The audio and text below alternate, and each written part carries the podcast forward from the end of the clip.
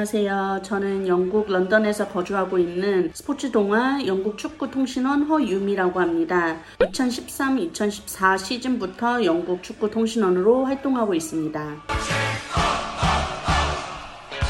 우선 축구 통신원이라는 일에 대해서 말씀을 드리자면 한국 매체마다 유럽 축구를 취재하시는 방식이 다 다양한데요. 한국에서 직접 기자분을 축구 기자분을 영국으로 발령하셔서 현재 여기에 거주하시면서 취재하시는 분들도 계시고 저희 스포츠 동화 같은 경우에는 한국에서 기자분들이 오시기는 힘드시니까 현지에 살고 있는 사람 즉 저를 채용해서 제가 대신 경기장마다 취재를 다니고 선수분들 인터뷰하면서 기사를 송고해드리는 일을 하고 있습니다. 저는 어렸을 때부터 축구 팬이었어서 직관에 다니면서 영상을 찍고 사진을 찍어서 블로그나 카페에 올리는 활동을 자주 했었는데요. 그러다가 현지 축구 통신원이라는 일에 관심을 많이 갖게 됐습니다. 근데 처음에는 어렸었고 되는 방법을 몰라서 그냥 무작정 한국 언론사나 기자분들에게 지금은 조금 부끄럽지만 이메일도 좀 보내보기도 했고요. 그렇게 하다가 한 2년 만에 좋은 기회를 얻어서 스포츠 동화와 일을 하게 됐습니다. Yeah!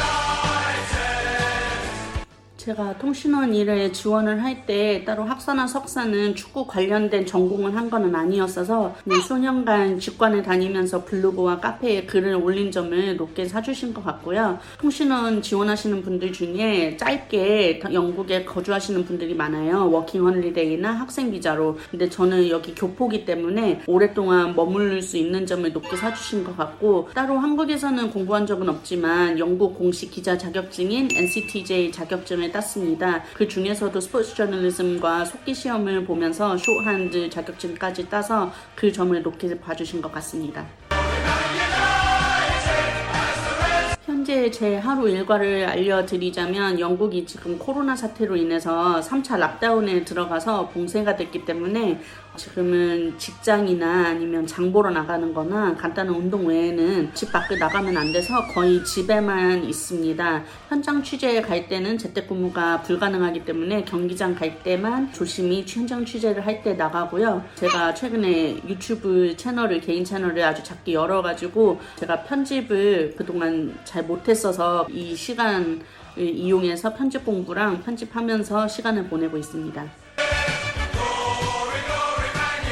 취재하고 싶은 경기가 있으면 각 경기마다 미리 다 신청을 해야 되고요. 100%다 허가가 나진 않지만 최근 토트넘 손흥민 선수 덕분에 한국 취재진은 토트넘 취재 허가는 100% 나고 있는 상황입니다. 그리고 취재 날이 되면은 저는 경기장 밖에서 주로 개인 인스타나 유튜브 통해서 라이브 방송을 하면서 팬분들과 짧게라도 소통을 하는 편이고요. 경기 시간 한 2시간에서 이제 1시간 반 정도 전에 입장을 하고 실시 실시간으로 기사를 쓰시는 기자분들도 있는 반면에 저희 신문은 지면 신문이셔서 저는 따로 실시간으로 기사를 쓰진 않아요. 저는 현장 분위기나 아니면 제일 중요한 선수 인터뷰를 그 다음날 신문에 날 수 있게 어, 밤까지만 보내면은 기사가 나는 형식이고 선수 인터뷰는 원래 경기장에서 따로 현장에서 믹스트존 공동 취재 구역에서 다 같이 선수들이 나오면은 이제 인터뷰를 하는 방식이었는데 요즘은 코로나 때문에 대면 인터뷰가 불가능해서 우선 선수 인터뷰 잡는 거는 어, 매 경기마다 제가 따로 해야 되고요. 현재는 어, 전화 인터뷰로만 진행을 하고 있습니다. 그리고 감독 기자회견도 원래는 기자회견실에서 다 같이 이제 대면으로 했었는데 요즘 그게 불가능해서 지금 그 화상 영상으로 기자회견을 진행하고 있습니다. 처음에 통신원이 됐을 때는 굉장히 모든 게 화려해 보이고 신기해 보였고요. 선수분들을 가까이서 볼 수 있고 이제 인터뷰를 한다는 점이나 아니면 감독 기자회견에 들어가서 직접 질문을 할수 있는 그런 점들이 굉장히 신기하고 화려해 보였는데 뭐 통신원 되고 나서 100%다 화려한 거는 아니었고요. 특히 원정길이나 아니면 해외 챔피언스리그, 유로파리그 이런 경기 있으면 원정으로도 가야 되기 때문에 그런 부분들에서 저는 이제 본업이 아니기 때문에 일정 과정이나 이런 과정 속에서 굉장히 힘든 점들도 있고 그리고 뭐 선수 인터뷰 잡는 것도 원정 구단에서 이제 영국 현지 미디어 위주로만 해주는 경우도 있어서 한국 미디어이라는 점에서 이제 가끔 그런 게 불가능했을 때도 있었고요. 뭐 감독 기자회견도 아무래도 영국 취재진 눈치가 많이 보이기 때문에 정말 되도록이면 꼭 필요한 질문만 하는 편입니다. 통신원 하면서 수입 공개는 조금 어려운데요. 저는 월급이 아닌 건당, 기사당 어, 일정한 금액을 받는 경우고요. 또 원정 취재를 갈 경우에 원정 교통비를 지원받고 있습니다.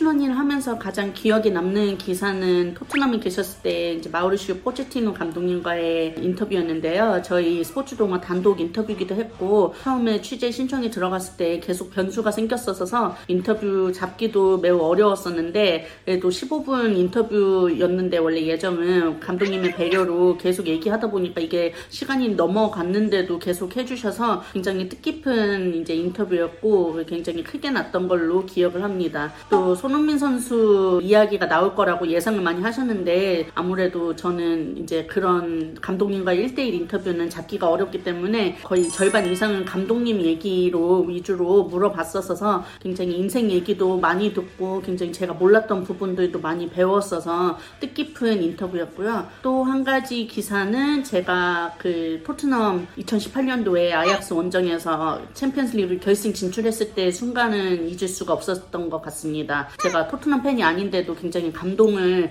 했었어서 깊은 이제 원정 취재였는데 경기 후에 믹스존에서 만난 손흥민 선수도 굉장히 인터뷰를 잘해주시고 너무 기뻐하셔가지고 저도 덩달아 기뻐서 인터뷰를 굉장히 기분 좋게 썼던 것 같습니다. 두 분 다 워낙에 월드 클래스시고 굉장히 실력도 좋으신데 굉장히 겸손한 부분이 굉장히 닮으셨고 손흥민 선수 특히 저희가 감사한 부분이 경기 끝나고 가끔 외국 선수들 보면 기분이 내키지 않거나 이제 본인 바쁜 일 있으면 항상 현지 취재진 요청 이제 거절을 하고 먼저 집에 가시는 경우가 있는데 손흥민 선수는 항상 이제 거의 대부분 저희와의 인터뷰는 몇 분이라도 할애해 주셔서 굉장히 감사한 부분이 크죠. 그래서 영국 기자 기자분들도 경기 끝나고 저희와는 인터뷰를 항상 해주는 걸로 알고 계셔가지고 이제 오히려 손흥민 선수에 대한 이제 경기에 대한 소감이나 이런 부분들 저희한테 묻는 경우도 있고요. 지소연 선수 같은 경우에는 제가 첼시 입단하셨을 때 입단식에서 취재하면서 처음 만났었는데 성격도 좋으시고 첼시 레이디즈가 그때 당시에는 환경이 매우 안 좋았었는데 그럼에도 불구하고 그 어려운 상황 속에서 첫 해에 올해 선수상도 받으시고 거의 지금의 첼시를 만드셨 해주셨던 이제 일부분이었기 때문에 어, 지금은 거의 가족처럼 지내고 있습니다. 제가 영어 선생님도 했었고 지금도 굉장히 친하게 지내고 있습니다. 손흥민 선수는 뭐 현지에서는 위상이 굉장히 높은 거는 사실이고요. 워낙에 긍정적인 에너지, 항상 잘 웃는 이런 이미지가 강해가지고 현지에서도 굉장히 팬분들이 많은 편입니다. 거의 아스날 팬분들 제외하고는 손흥민 선수를 싫어하는 팬분들이 영국에는 거의 없을 것 같아요. 그리고 방송이나 이제 감독분들 기자회견에서도 항상 언급되는 선수분 중 하나고 이제 방송에서도 토트넘에 현재 없어서는 안 되는 선수 중에 손흥민 선수와 케인이 함께 항상 언급이 되는 부분이 있고 world class라는 이제 인식이 있어서 굉장히 한국에 대한 위상도 이미지도 높은 것 같습니다. 지소연 선수는 거의 10년을 지금 첼시 여자팀에서 활약하고 계시는데 처음에 정말 아무것도 없던 첼시 여자팀에서 시작을 해서 지금의 첼시까지 함께 성장해온 이제 선수인데요. 거의 첼시 여자팀에서는 legend로 불리고 있습니다. 처음에는 정말 거의 하위권이었던 구단 중 하나였는데 이제 지소연 선수를 인해서 처음에 리그도 우승하고 굉장히 꾸준히 트로피도 우승하고 챔피언스 리그도 진출하고 챔피언스 리그 4강까지도 계속 올라가는 거 보면은 legend로 불려도 되는 것 같습니다. 제가 맨유 팬한 지 20년이 넘어가는데요. 지금 리그 성적은 좋아도 이번 시즌 우승할 것 같다라고 생각하시는 맨유 팬분들은 거의 없을 것 같고요. 이제 퍼거슨 감독님 이제 은퇴하신 이후로 계속 감독님이 바뀌시고 플레이 스타일도 일정치 않고 선수 영입에도 조금 문제가 있었고 그동안 폼이 너무 안 좋았어서 이번 시즌 그래도 운이 좋게 타이밍 좋게 경기 폼도 돌아오고 압도적으로 잘하는 팀이 없어서 지금 이 정도 성적인 거라고 생각을 하는 편이고 시즌이고 다음 시즌 이제 챔피언스리그 이제 진출권에만 들어도 굉장히 성공한 시즌이라고 생각합니다. 이번 시즌은 변수가 너무 많아서 전 재산을 걸고 싶지는 않은데 만약에 한 팀만 굳이 꼽아야 된다면 맨시티를 꼽겠습니다. 리그 우승에는. 영국은 구단들마다 공식 별명이 하나씩 꼭 있는데요. 뭐 첼시 하면 Blues, 아스널 하면 Gunners, 뭐 에버튼 하면 리버풀의 Blues, 어, 리버풀 생각하면 Reds라고 많이 하고 맨유는 Red Devils, Reds라고 많이 하고 토트넘은 Spurs라고 많이 하는데 특히 안 좋은 인식이 되는 별명 중에는 지금 생각나는 게 Scouse인데요. 리버풀 팬들을 거의 Scouse라고 부르면 굉장히 저소득층을 비유하는 그런 별명이어서 리버풀 팬분들을 비하할 때 쓰는 별명이 Scouse입니다. 제가 통신원 일을 시작하고 이제 실력으로 정말 대단하다라고 느낀 선수분들 중에 당연히 호날두 선수도 있고 메시 선수도 있겠지만 통신원 되던 첫 해에 봤던 토트넘의 가레스 베일 선수를 잊지를 못하는 것 같아요. 워낙에 잘했었고 그 시즌에 레알 마드리드 가기 바로 전 시즌이어서 이렇게 빠르고 압도적으로 잘하는 선수가 또 있나라고 느낄 정도로 너무 임팩트가 강했어서 잊지 못하는 것 같고요. 경기장 밖에서는 이제 손흥민 선수 외에는 저희와 인터 인터뷰를 잘해줬던 델리 알리도 생각이 나고요. 아마 친해서 그랬겠죠. 굉장히 에피소드도 많고 인터뷰를 잘해주셔서 생각이 나고 지금은 이제 토트넘에 안 계시지만 케빈 비머 선수나 그 카일 워커 선수도 굉장히 기억에 많이 남고요. 여자 선수들 중에서는 이제 첼시 여자팀을 빼놓을 수가 없는데 지금 홈 경기장이 저희 동네에서 굉장히 가까워서 저희 이제 부모님이 한국 식당을 동네에서 하세요. 처음에는 지소연 선수에게 이제 이끌려서 식당 오셨다가 지금은 외국 선수분들이 다 단골이 되셔가지고 각자 따로 예약을 하고 오시거나 아니면 경기 전에 그냥 오시거나 가족분들이 이제 해외에서 놀러 오시면은 따로 오시거나 그러셔서 여자 축구 선수분들과 에피소드가 굉장히 많습니다.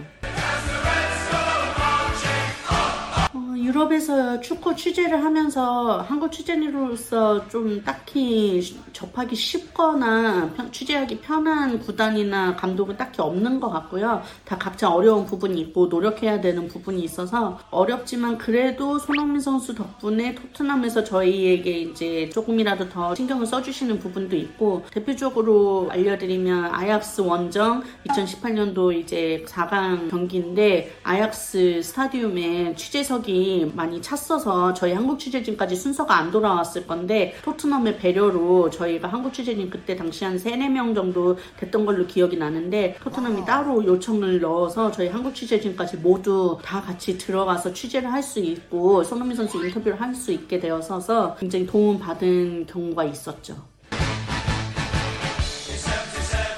영국에서 한국어를 도입하고 싶은 축구 문화가 있다면 뭐 연고성이라는 부분인데요. 영국은 거의 한 가정에 이제 대대손손 내려오는 응원하는 한 팀이 있는 게 굉장히 커요. 그래서 할아버지가 응원했던 팀을 아빠가 응원하고 내가 응원하고 이제 내 자식들까지 물려주는 개념이 큰데 한국은 그런 부분이 조금 없는 것 같아서 구단이 다양하지 않아서 조금 아쉽기도 하고 그래서 이제 영국에서는 이제 우리 가족이 응원하는 그 한 팀이 뭐 5부, 6부 아니면 1부, 2부여도 어디에 있든 응원하는 문화가 커서 한국에도 그렇게 다양한 구단이 생겨서 지역마다 연구성이 조금 라이벌 의식이 생기면 더 재밌을 것 같고 서울 안에서도 강북, 강남, 강서 이렇게 팀이 하나씩 더 생겨가지고 그 라이벌 의식을 더 키우면은 K리그도 더 흥행할 것 같습니다. 코로나로 인해서 달라진 부분이 굉장히 많은데요. 우선 가장 큰 거는 관중이 없다는 점이고 이제 관중이 꽉 찼을 때는 응원 보는 재미도 있어서 조금 아쉽고 이제 취재하는 방식도 감독 기자회견을 대면으로 안 하고 이제 화상 통화로 한다거나 선수 인터뷰도 이제 대면으로 믹스트 존에서 안 하고 전화 통화로 따로 요청을 해서 하는 방법 뭐 그런 시스템들이 이제 코로나 때문에 많이 달라졌습니다. 대한 전망은 굉장히 좋다고 보고요. 계속해서 유럽 축구나 프리미어리그에 대한 관심이 한국에서 굉장히 뜨겁기 때문에 여전히 계속 저희가 현지에서 더 생생한 소식을 전하는 것이 이제 저희가 좋아서 하는 일인데 한국에서 이제 선수분들이 더 많이 나오셔서 유망주 분들도 더 많이 나오셔가지고 영국에서 이제 성공을 하셨으면 좋겠고 계속해서 손흥민 선수나 지소연 선수처럼 다양하게 이제 좋은 경기력으로 한국 팬분들에게 웃음을 주셨으면 좋겠습니다. 영국 거주하면서는 이제 축구 팬이면 저에게는 꿈의 직업이라고 말할 수 있어요. 요즘은 접하기 쉬운 굉장히 다양한 축구 컨텐츠들이 있는데 제가 추천하는 컨텐츠가 있다면 이제 선수분들의 자서전 책들인데요. 굉장히 선수들의 캐릭터성도 다 달라서 자서전마다 읽을 때마다 더 재밌는 것 같아요. 그 선수에 대해서 더 많이 알게 되고 제가 최근에 읽은 것 중에 맨유 팬이지만 스티븐 제라드의 My Story라는 책을 굉장히 재밌게 봤고요. 이제 제가 몰랐던 리버풀에 대한 뒷얘기나 역사를 더 알 수 있어서 되게 재밌게 봤고 또 한국 선수 중에는 이제 손흥민 선수의 자서전이나 이제 박지성 선수의 멈추지 않는 도전이라는 책을 굉장히 재밌게 봤었습니다. 그리고 방송 중에서는 최근에 이제 아마존 프라임에서 방송한 토트넘 다큐멘터리도 제가 취재를 하면서 찍는 모습들을 굉장히 많이 봐왔었는데 그 결과물인 그 다큐멘터리를 보니까 되게 새롭더라고요. 그것도 굉장히 재밌게 봤습니다. 장점은 축구를 좋아하신다면 굉장히 많은 경기를 쉽게 접할 수 있고 스타 감독분들과 이제 선수분들을 가까이서 취재할 수 있는 점을 정말 어느 것과 바꿀 수 없는 경험이라는 점이 굉장한 장점이고요. 단점이라면 기자분들과 달리 저는 본업이 아니기 때문에 따로 본업 외에 시간과 여유가 굉장히 많아야 됩니다. 특히 원정 취재나 이런 거 할 때는 가끔 1박 2일로도 가야 되고 아니면 유로파 리그, 챔피언스 리그 원정 경기면 해외로도 자유롭게 왔다 갔다 해야 되기 때문에 그게 조금 단점이라면 단점일 수도 있어요. 그래서 돈 버는 것보다 정말 축구가 좋아서 열정적으로 축구를 이제 보고 싶으시다면 이 일을 추천합니다. 현재 영국에 살고 계시고 축구 팬이시면 이 축구 통신원 일이 굉장히 뜻깊은 일이라고 생각을 하기 때문에 정말 추천해드리고 싶고요. 일반 팬이었으면 경험하지 못할 이제 일들을 저는 지금 통신원 일 8년 정도 하면서 굉장히 많이 경험을 했기 때문에 인생 공부, 인생 경험을 하고 있다고 생각을 하고 그래서 매 경기 더 열심히 하고 더 열심히 취재를 하고 있는 것 같습니다. 그래서 영국에 살고 계시면 굉장히 추천해드리고 싶은 일이고요. 취미 삼아. 만약에 한국에 계시는 취준생 분들에겐 저는 이제 본업으로 스포츠 기자 일을 이제 추천해드리고 싶네요. 저는 앞으로도 꾸준히 영- 스포츠 동안 영국 축구 통신원으로 여러분들께 생생하고 다양한 영국 축구 소식을 전해드리는 것이 제 꿈이고요. 앞으로 더 한 가지 목표가 생겼다면 어, 제가 석사까지 공부를 이미 마쳤지만 이제 나중에 기회가 된다면 제가 원하는 축구 쪽의 방향으로 전공을 한번 더 석사를 하는 것이 제 목표이기도 하고 나중에 또 기회가 생긴다면 구단에서도 한번 일해보고 싶어요. K리그든 유럽이든 어디서든 축구 구단에서도 한번 일해보고 싶습니다.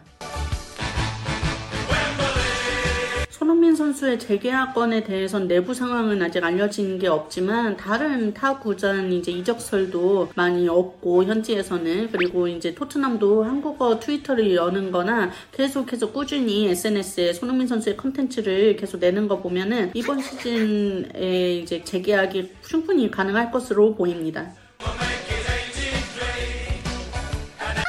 파이 같은 음식들도 먹는 이제 영국 사람들의 특성상 큰 불만 없이 음식들을 접하는 것 같은데 뭐 다양하게 먹는 것 같진 않아요. 딱 먹는 것만 먹고 어, 그리고 뭐 한국처럼 전국을 다니면서 맛집을 돌아다니거나 그런 문화가 전혀 아니어서 이렇게 다양한 음식들을 접하지 못하는데 요즘 이제 젊은 이제 시대층의 트렌드가 이제 다른 나라 음식 새로운 음식을 도전하는 것이 트렌드여가지고 큰 거부 반응 없이 다른 나라 음식들도 잘 먹는 젊은 영국 사람들 보면은 앞으로 더 이제 음식들이 다양해질 걸로 보입니다. 이번 영상이 도움이 되셨다면 구독, 좋아요, 알림 설정까지 부탁드립니다. 감사합니다.